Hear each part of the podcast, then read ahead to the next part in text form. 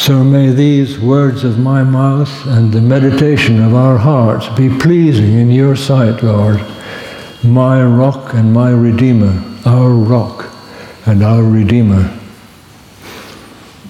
When our confidence is shaken in belief we thought secure, our faith must die and come full circle to the source of God alone. To a seeker, the faith, a seeker of the faith, I think the work is never done.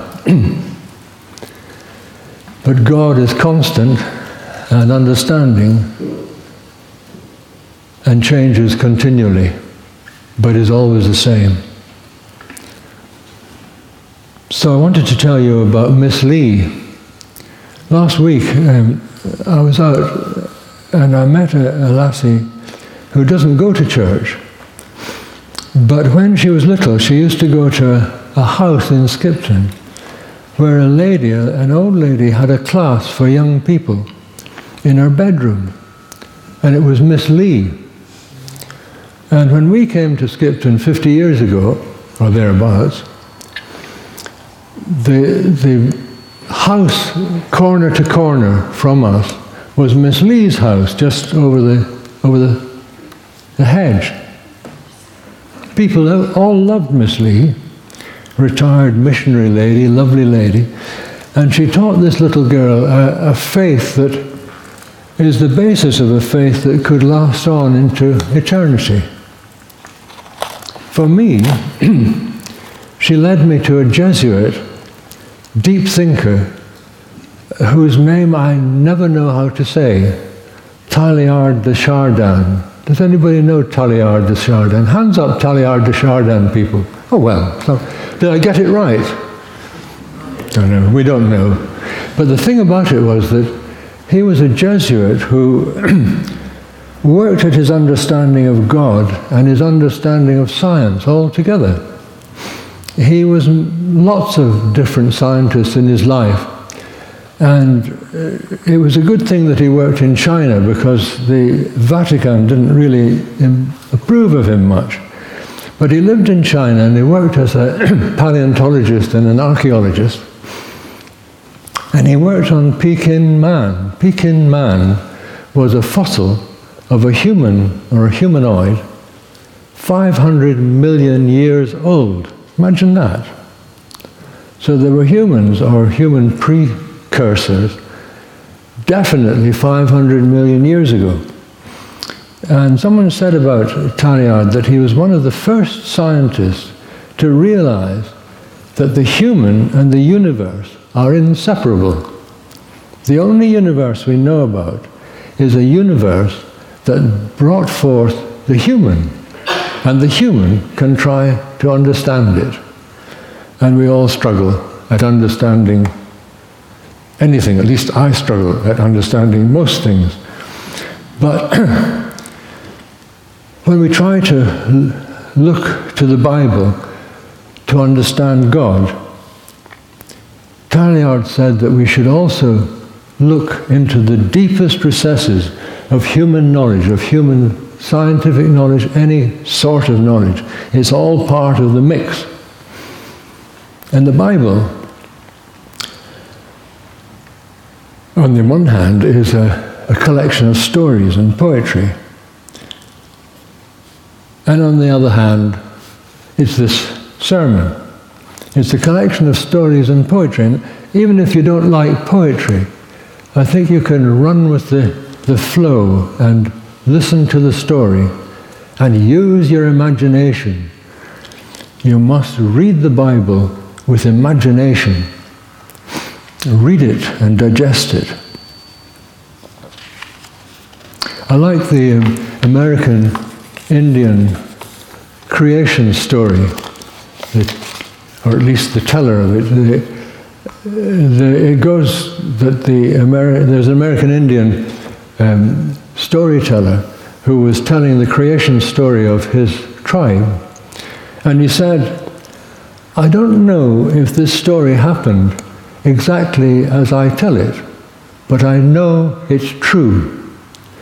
And that's how the Bible seems to me that maybe it didn't happen exactly as it was said, but it's true, it's got truth for us. And in the Methodist um, Catechism, it says this The Bible is the record of God's self revelation supremely in Jesus Christ and is a means through which he still reveals himself by the Holy Spirit. That's what the Bible is. It's a revelation of Jesus through the Holy Spirit to us. So when I was preparing all this, uh, I was thinking about uh, the meaning of life, and and I remembered a, a Desert Island Disc program I heard a week or two ago. I don't know if anybody heard um, Carlos Frenk. Does, did anyone hear Carlos Frenk of Durham? Desert Island Disc. Well, you missed yourself. He's a, he was a, he is one of the original people who studied the universe, a cosmologist. And he's at the cutting edge of the world, and he lives and works in Durham, of all places. And what he said was that he doesn't do God in his research, and his research is remarkable. He's somebody who puts a collect, an, an equation to a computer and asks the computer to work out the answer, and a year later they come back to see if the answer's there or not. Some research. And he said that all the rules of physics that work in his laboratory work exactly the same to the furthest ends of the furthest ends of the universe. So he reckons that God must be a physicist. And I think he's dead right because God seemed to have control of the whole thing. And to me, the revelations that are happening all the time in science, I feel are God given. Did you know that lichens have changed completely this year? Did you know? Lichens used to be a fungus and an alga. Then last year somebody found a second fungus, and now it's all changed. And I reckon that that's a revelation that God has given lichenologists, which I feel is extremely important, just as any revelation in the Bible. So as I thought about it, I find more and more in the Old Testament. When I hear about what scientists are doing around the world, and it gives an, an, amazing feeling of um, ah when you read a bit from the Old Testament. See, I've chosen a little bit of Psalm 119, and this is written by. Um, a, man who knew nothing about particle physics.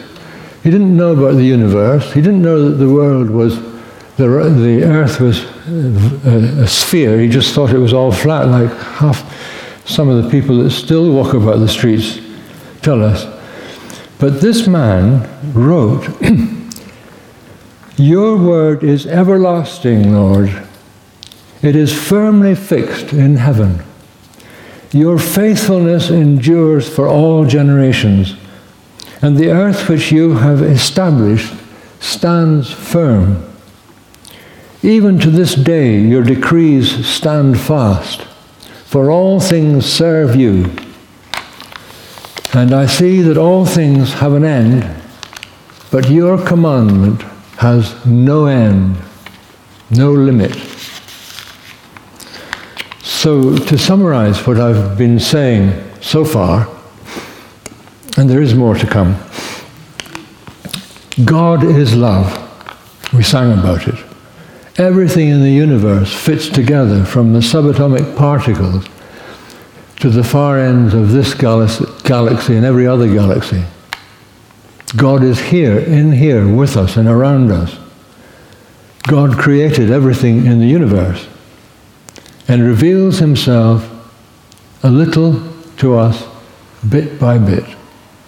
and has done ever since the Bible writers wrote it in the Bible. And scientists do it all the time, revealing a little bit of God's work.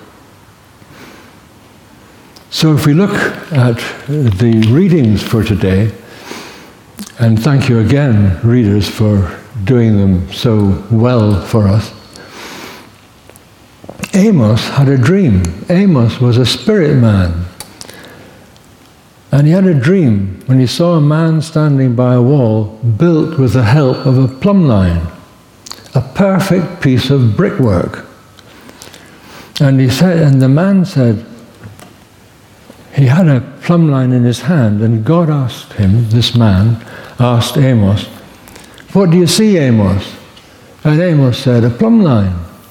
And God said, I'm setting a plumb line in the middle of my people, Israel. Never again will I pardon them.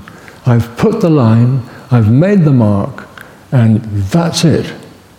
The shrines of Isaac have been desecrated, and the sanctuaries of the northern land, Israel, laid to waste.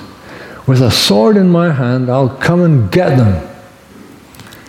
And Amaziah, the priest of Jeroboam, who was in charge at the time, told the king, the bad king Jeroboam, he cliped to the king, Amos has plotted against you in the heart of your land. The country cannot tolerate it. He's saying that Jeroboam will die by the sword and the Israelites will be deported.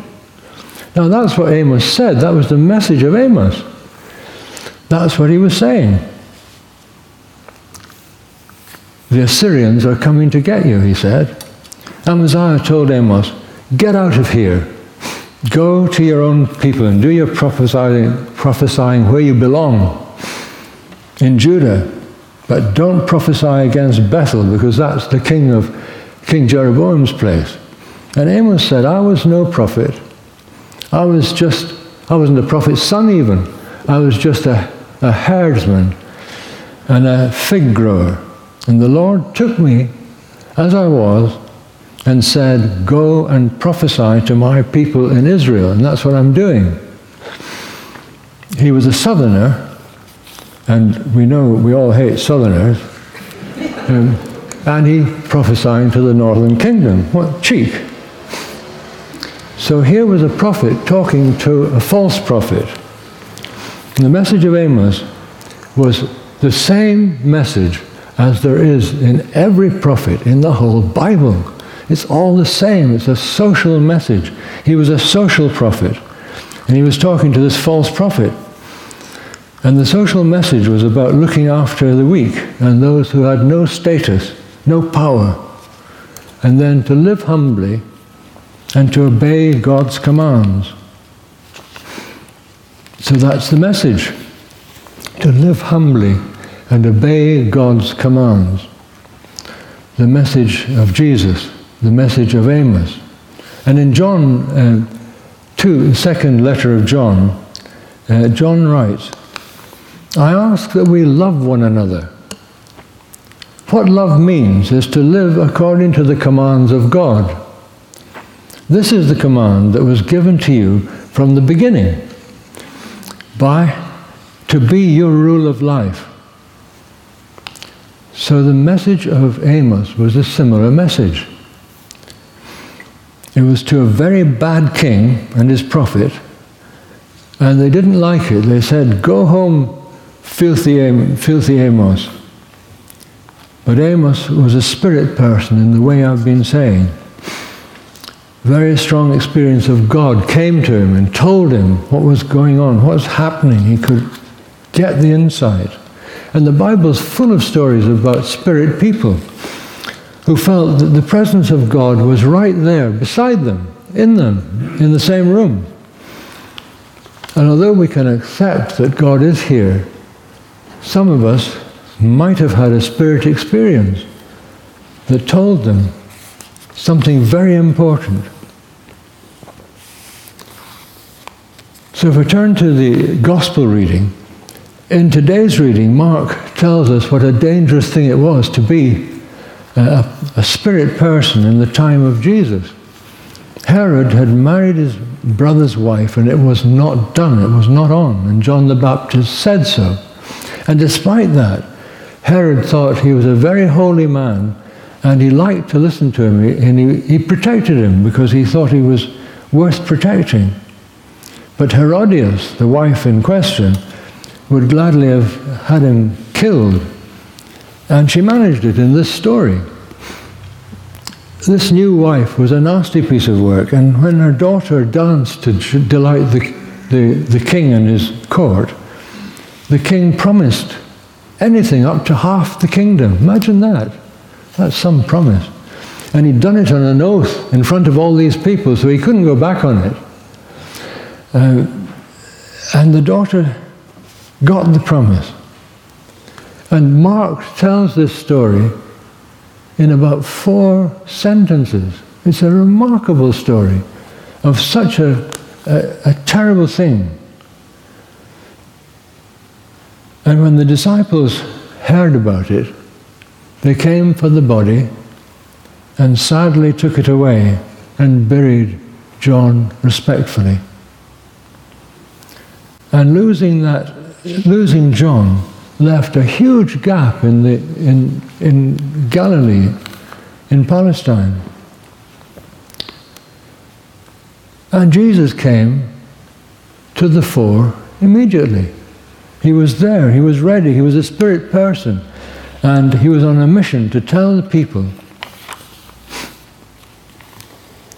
what their responsibilities are and to bring them back to God's remembrance. So there it is. That's the meaning of life. It's not 42 at all. It's a life lived up to God's standard. It's not very far away, and it's not very difficult. It's a life lived gently and compassionately, with consideration of other people, all other people, everybody, even if they've come in as a asylum seeker or a oh, terrible people, footballer, and, and the, it's a life turned away from lies and gossip and meanness and fighting. It's not too difficult to understand, is it? It's not a difficult message, even for a bear of little brain like me.